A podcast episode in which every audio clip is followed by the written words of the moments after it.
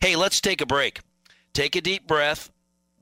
Fill your glass with your favorite. Well, in my case, a glass of milk. When I'm having a meal, I I oh sometimes uh, you know a, a beer or a glass of wine, but all, all always or mostly my beverage of choice is ice cold glass of milk.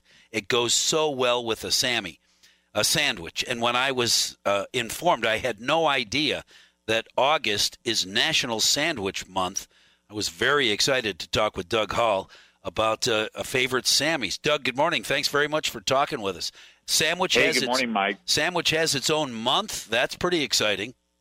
Hey, it's a big deal for us around here. First of all, can you believe that we are almost all the way through summer? It is Ugh. August, and No, August no. is National Sandwich Month. Yeah.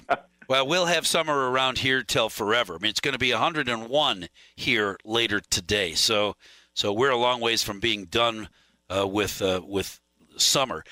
When it was super hot, when I was a kid, my mom had had uh, uh, nights when it was too hot to cook, and she would put out uh, a plate of all the fixins, meats and cheeses and pickles and olives and mustard and ketchup and sauce, mayonnaise, whatever kind of sauce, and bread, and we could make our own. It was like a, a giant round deli at the kitchen table. Does th- that kind of thing still happen in uh, in kitchens around the country?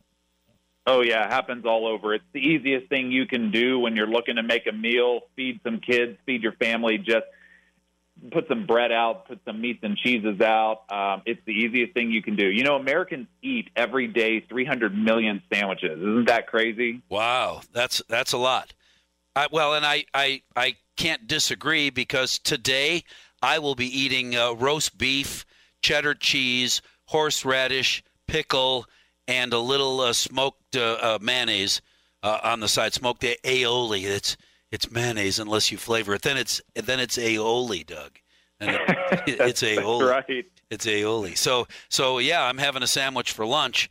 Uh, j- very just today. Not even because it's National Sandwich Month, but because I have uh, really good bread and really good roast beef, and kaboom, that makes a sandwich. Yeah, Ta-da. that sounds like a really good sandwich. Do you have a favorite? You yourself? What's your go-to? yeah, I, I, I have two go-tos. If I can find a, a good pastrami, I'm a real big fan Uh. of pastrami. The other one is, uh, you know, I like a good Italian, like a spicy Italian. Oh, sure. Sure. All right. Well, so make me your favorite pastrami. I've got I've got a stack, a pound of of really good, really good pastrami. What are you going to do with it? Well, I, I think it all goes into well, I had I had I was fortunate enough to live in New York for a couple years, and I found the best pastrami sandwiches. It's pretty basic. As long as the meat is really good, you can put a variety of different cheeses on there, but then the bread makes a big difference too. So I tend to like mine on you know a thick sliced uh, cut bread. Uh, I, I definitely like it warmed up if I can get it warmed up. Ah. That's what pretty basic for me. Really, Uh, you're dodging the point there, Doug. I thought for sure you were going to tell me about. Let's see, I got a big stack of pastrami. I've got some uh, some aged Swiss. I have uh, a, a little uh, uh, sauce. Let's see, a little pub mustard on the side. Maybe a, a dill pickle slices, or maybe a slice of tomato, or both.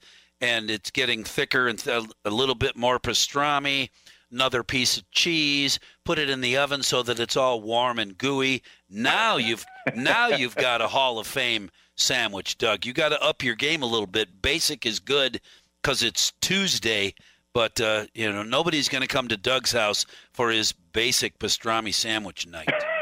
Just saying. Fair enough. Well, you you know um, another interesting fact. Th- speaking of the Hall of Fame of sandwiches here, the largest sandwich ever made was four thousand four hundred and forty pounds, and it consisted of bread, corned beef, cheese, lettuce, and mustard. And that's according Wow. to the uh, Guinness Book of Records. That's big crazy. sandwich.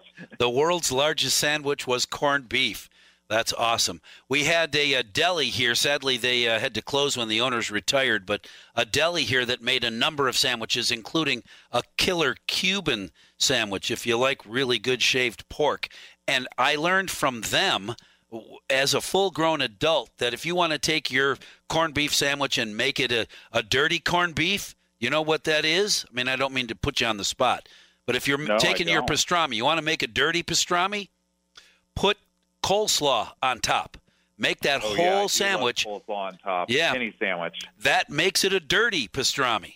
I didn't know that until I learned that from a sandwich expert, uh, a, a maker of really good, really expensive deli sandwiches. Whether it's pastrami or corned beef or roast beef, whatever it is, this month, National Sandwich Month, Doug Hall. I sure hope anybody that would like to know more about Raybern's, how, where can they find your stuff?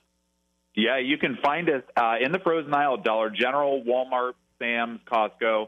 You can uh, go on our website at rayberns.com. I've got some coupons on there for your listeners. We're also on Facebook at Insta- uh, Facebook at Rayberns, Instagram at Raybern Sandwiches, and Twitter uh, at Raybern Sweets. Super. Rayberns, R A Y B E R N S dot com. Doug Hall, thanks very much from the uh, Sandwich Hall of Fame. Doug Hall.